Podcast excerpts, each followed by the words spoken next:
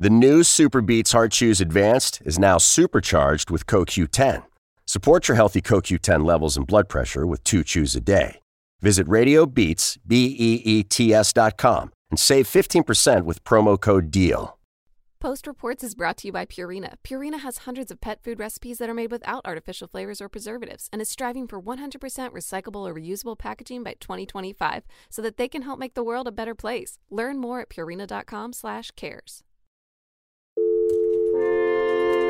From the newsroom of The Washington Post.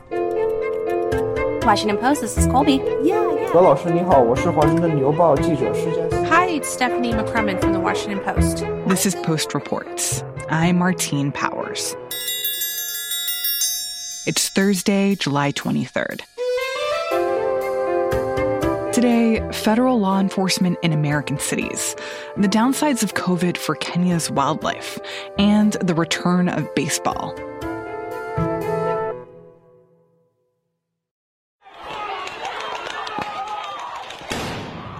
So we first saw a, a, very heavy militarized response to civil unrest here in D.C., including involving the National Guard and every federal law enforcement agency.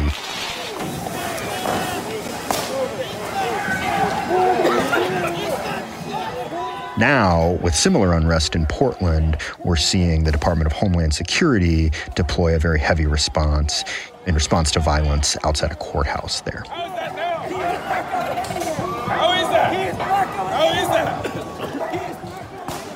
I'm Matt Zapotosky. I'm a national security reporter here at the Post. Take a breath, kid! Take a breath! Take a breath! I think that there are a lot of questions about the tactics that federal officers are using during these protests, but there are also questions about just like who are these people and why are they the ones who are responding to this? Yeah, so most of these people are with the Department of Homeland Security. That's an agency. It is a federal law enforcement agency, kind of formed in the wake of 9 11.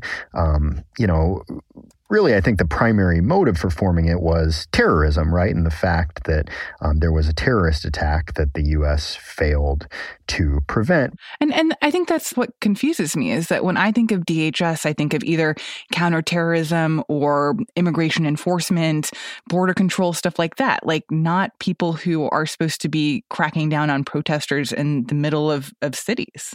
Yeah, that that is the the right way to think about it. That's what DHS does. They also have like the Secret Service, which protects the president and does some cybercrime investigation. They do the border protection, as you mentioned. They do have a component called the Federal Protective Service that protects courthouses. So that arguably is is kind of in the heartland of their mission. But in addition to some of those components, you've seen these BORTAC teams, which is almost like the way to think about it is the SWAT of DHS. They they typically respond to like narco terrorism type stuff being deployed on the streets of Portland. So this is definitely outside what people normally conceive of as the Department of Homeland Security's mission. Frankly, any response to unrest on the streets is typically a local or state police department thing. The federal government doesn't generally get involved. It doesn't mean they never get involved, but generally that's not a thing the federal government in any capacity does.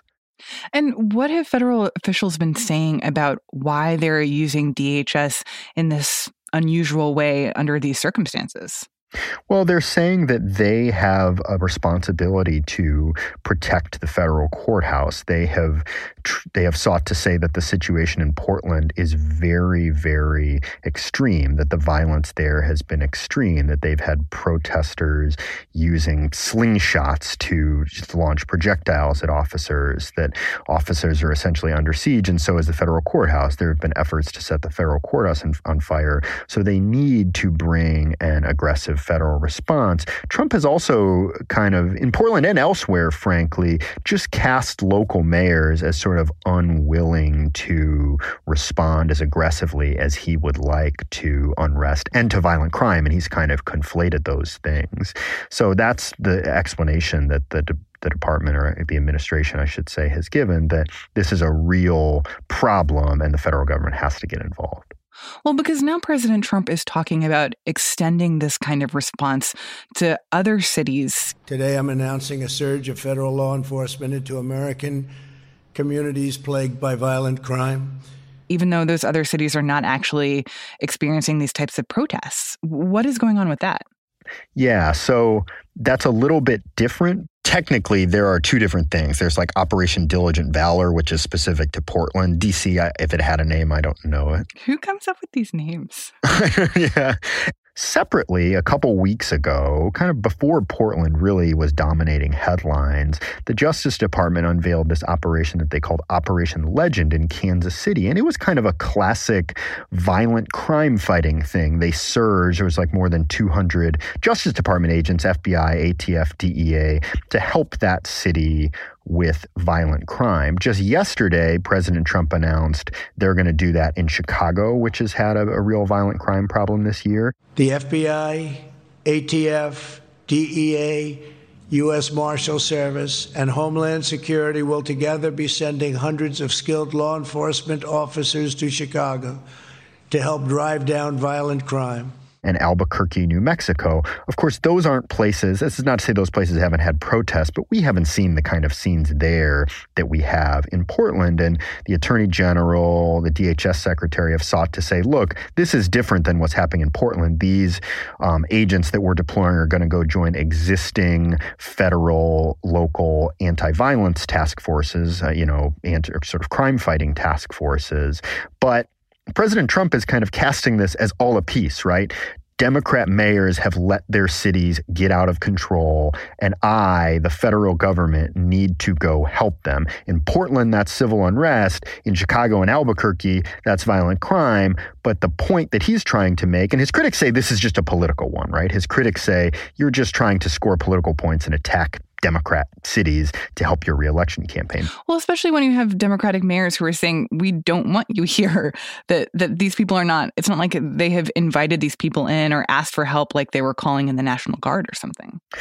Right. You have not seen that. Now, Chicago's mayor sort of said yesterday after this was announced look, he clearly heeded my warning. He's not sending people in here as he is with Portland. But she added, it's unclear how effective this will be in helping us stop violent crime. Time will tell on that. And she also expressed some wariness that will this shift into a thing like Portland? Will federal officers really be on the streets pushing the bounds of their legal authority. Mayors are very worried about that in New Mexico and Albuquerque. Similarly, the mayor was like, look, we don't want these guys. This is just a stunt.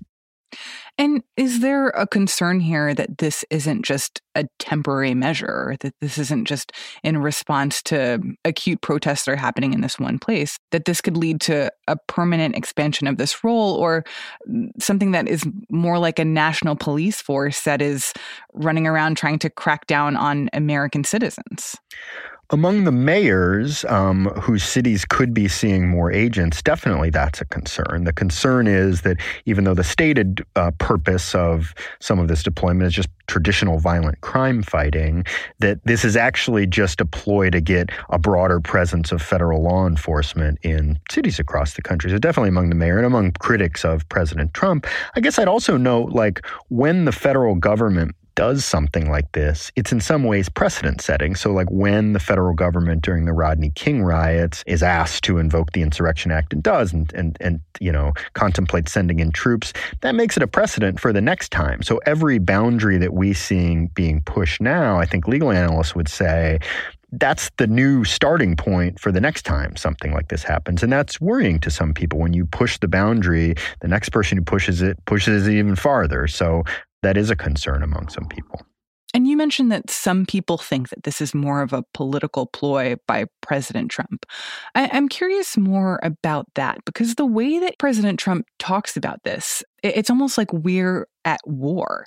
And in some ways, I think that that is something that President Trump feels very comfortable doing or feels like is a, a path toward reelection is being a wartime president and and having something that's like it's us versus them when you're voting think about like the fact that we are in a battle for the country think Trump, from the beginning of his presidency, has sought to cast himself as the law and order guy, as the back the blue guy. At his inauguration, he gave this very fiery speech that actually I was reminded of when he was speaking yesterday about surging federal agents, uh, talking about American carnage and how our streets were out of control. And he's used that rhetoric throughout his presidency. He clearly sees this as a political benefit. Um, in some stories I, I was doing sort of right at the beginning of the coronavirus pandemic, some presidential historians I was talking to were saying, look, the summer of civil unrest is maybe a good thing for President Trump because he can posit himself as restoring normalcy.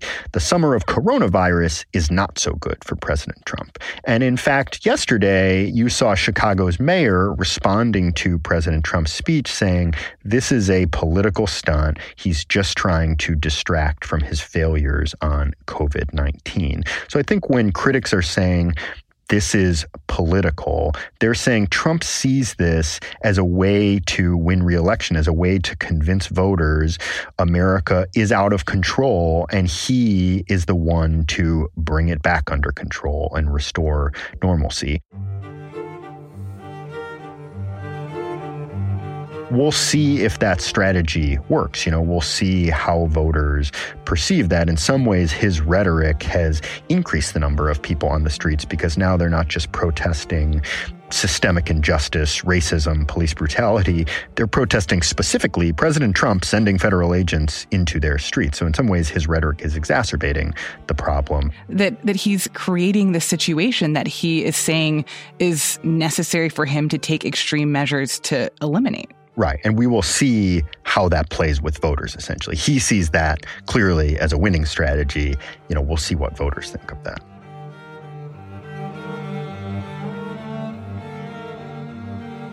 Matt Zapotosky is a national security reporter for The Post.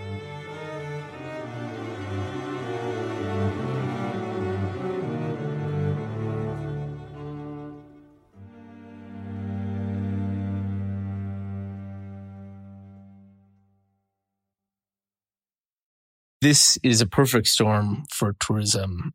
The travel restrictions that are in place around the world, it's like it's like the grim reaper has come for tourism. It's the worst possible scenario for that industry. The impact of the loss of tourism is something that you can see uh, everywhere in Kenya. I mean, it's a country that almost one in every $10 that comes into Kenya comes from tourists. And whole regions of the country are dependent on tourists coming to have a robust economy. Max Bearak is the Nairobi bureau chief for The Post. He's been reporting on the sudden halt in tourism because of the coronavirus and how it's impacted not just Kenya's economy, but also its wildlife. And uh, so we will just be waiting for the elephants, but there's so much to look around. There's just a lot to be able to see um, in this uh, conservancy right now. You can see the grass is green and uh, all the animals are so happy. And then there is that uh, Kenya and a lot of African countries are places where the non-urban population is primarily farmers and cattle herders. Those people are being given a new option, which is you can lease away land that you would have used for farming or herding to just become wild land again and actually get paid more than the average Kenyan salary just to do that. That is enabled entirely by money that comes from, say, an American who wants to come and take pictures of elephants. But when that American who wants to come and take pictures of elephants can't come here, uh, we look forward to welcoming you uh, when uh, things get back to normal. And we hope that you're staying safe. Uh, make sure you wash your hands.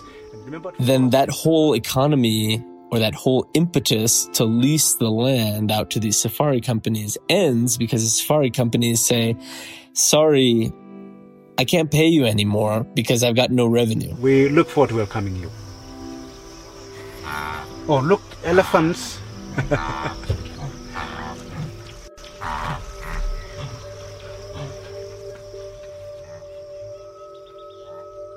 it's a disaster for that part of the economy.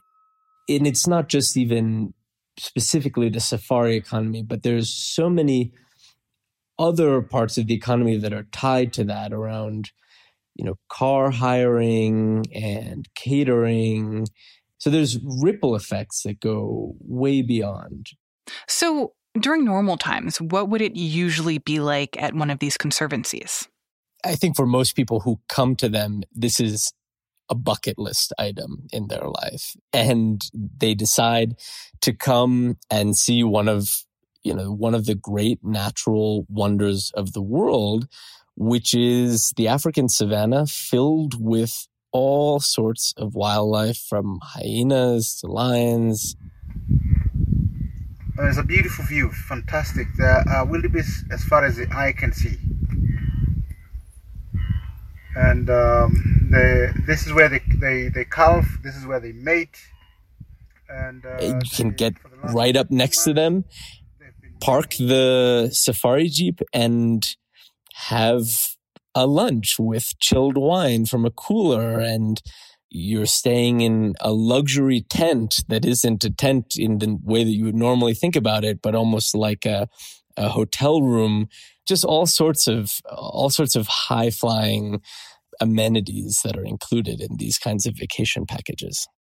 We've heard a lot of examples from around the world during COVID that, you know, while this has obviously had this very grave effect for humans and for our economies, that it's actually been really good for the environment and allowed a lot of natural habitats to, to have a chance to recover a little bit without having constant human traffic. Is that the case here? No, it's it's pretty much the opposite. And and the reason for that is because this I mean this is fundamentally a story about land that has been turned into a business an ecosystem rather really that has been turned into a business. Basically that business relies on tourism money coming in to convince people who otherwise would use that land for farming or grazing to instead leave it to the wild animals who are such a draw for tourists around the world. But now that those tourists are not coming and it becomes harder to convince those people to continue leasing their land over to safari companies, they may want to take back that land and stop leasing it. And so I think a big concern for conservationists is that the sudden drop in tourism revenue is going to precipitate the reclaiming of supposedly wild land, which is, of course, also land that's being used for business, to people who want to use it for other purposes. And how does that play into the issue of poaching as well? Well, I think that there is also a, a big potential that uh, could increase we haven't really seen that yet, but poaching, eh, the way to think about poaching is it's a result primarily of poverty. People wouldn't poach if there were other ways for them to make more money. And another way for people who live in, in these parts of Kenya where I reported the story to make money is to lease their land to safari companies. So if they aren't getting money from leasing land to safari companies anymore, then some of them may may look to poaching as a way to make money or otherwise even just to eat. So, so it sounds like the fact that the tourism dollars have dried up very suddenly, that is not just damaging for the people who live out there and for the industry around it, but, but it's just, it's also damaging for the land itself and for the animals who live on that land because their preservation is paid for by tourism. Yeah. I mean, in a way, it's just like any other business. You know, the savannah of southern Kenya is no different because that land has been converted from cattle herding in this case, which would be a business that actually might not get affected as much by the coronavirus into one that is profoundly, I mean, almost totally affected by the pandemic. And what does COVID look like there? Like, do they have a significant number of cases right now? I mean, the really painful irony of of this situation in Kenya is that the virus has not spiked here in the ways that it has in Brazil and India and Europe and the United States. And the, the county that contains the Masai Mara, which is the area that we wrote about in the story, has less than 40 cases and no deaths. So I mean, this is an ecosystem and an economy that has been crippled despite having relatively little exposure to the virus itself. So, what is the solution here, or are there any short term solutions? Is it simply a matter of, of hoping that travel restrictions eventually get lifted and that people start trickling back in? Yeah, I mean, there's a lot of just hoping going on. Um, Kenya has announced the reopening of its borders to international flights starting in just a week or so. But I think that most tourism operators here don't expect to get normal bookings until 2023. So in the meantime, they're kind of looking around for money to come in from well wishers, to come from donor agencies, whether they're governments or nonprofits. And it's kind of scrounging around for money and hoping that they can keep enough of the land that those those reserves of, of wild land don't become so small that they can't sustain large animal populations, which will be necessary to rebuild the business once people are able to travel here again. Max Bearak is the Nairobi bureau chief for The Post.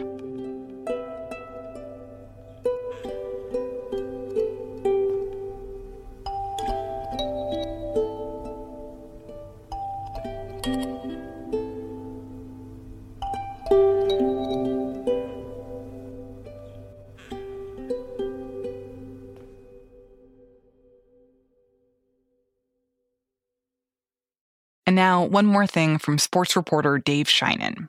Today is Thursday, July 23rd, and tonight is opening night for Major League Baseball. Four months after the original opening day was to have happened, we will be at Nationals Park tonight with the Washington Nationals playing the New York Yankees. First pitch at 7:08 p.m. thrown by Max Scherzer, the Nationals ace. This season is going to look, feel, and sound like no season in Major League Baseball history. Start with the fact there's going to be no fans in the seats. You know, there's going to be canned noise pumped in over the loudspeakers players sitting in the first rows of the stands because of social distancing guidelines. In other words, they can't all fit in the dugout. New rules put in place this season only. Pitchers routinely lick their fingers. Batters spit on the ground. They spit into their batting gloves for, you know, better traction. All of that is outlawed now. Players sweat all over the ball. Pitchers like to rub sweat onto it to rub the ball down and get a better grip on it. If more than one position player touches the ball, it's going to be taken out of play and disinfected behind the scenes and then held for five days before it can be put back into a game. Players are going to have to avoid spitting, chewing tobacco, high fiving each other, a lot of things that are very um, just done without thinking in baseball for years and years and years. Players are going to have to take it upon themselves to keep those in mind and not do it.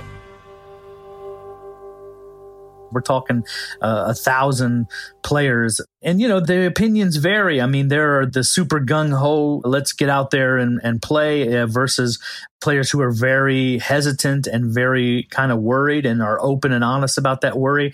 But I would say in general, the consensus seems to be that it, it's going to be safe. And so they're going to go out there and play. There have been about a dozen players who have opted out.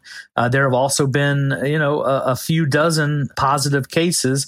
And of course, those players are sidelined and have to go through an entire different set of protocols and they have to pass two negative tests in order to come back. So there is all sorts of range of, of stances and opinions towards the season, but the vast majority of players are on board. Nobody knows exactly how this is going to end. In the best case scenario, it ends with uh, the World Series and, and a champion uh, walking off the field as 2020 World Series champions, and the rest of us debating for the rest of eternity whether it's a legitimate title or not because of the shortened season and all the circumstances. That's the best case scenario. The worst case scenario is an outbreak. I do know there are a lot of people in the game. I would put myself in this category as well who believe that this is not going to make it to the finish line. Obviously, baseball wants to avoid that. They're doing everything they can to avoid that but you know we're up against the numbers and you know there's five teams in california. There's a team in arizona. There's two teams in texas two teams in florida.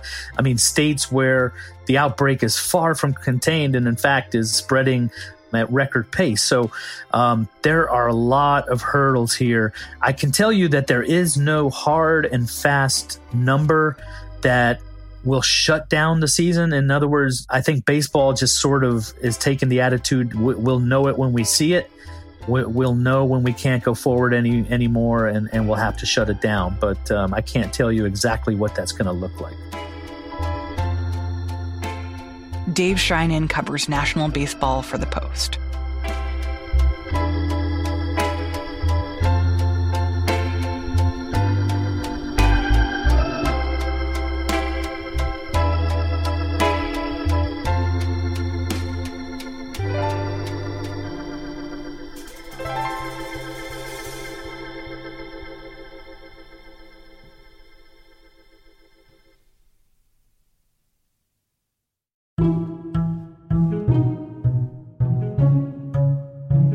That's it for today's episode. Thanks for listening. On tomorrow's episode of Post Reports, how one black police officer started to think differently about his job.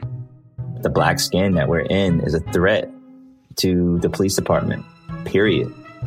And it just wasn't designed to work for us. I'm Martine Powers. We'll be back tomorrow with more stories from the Washington Post.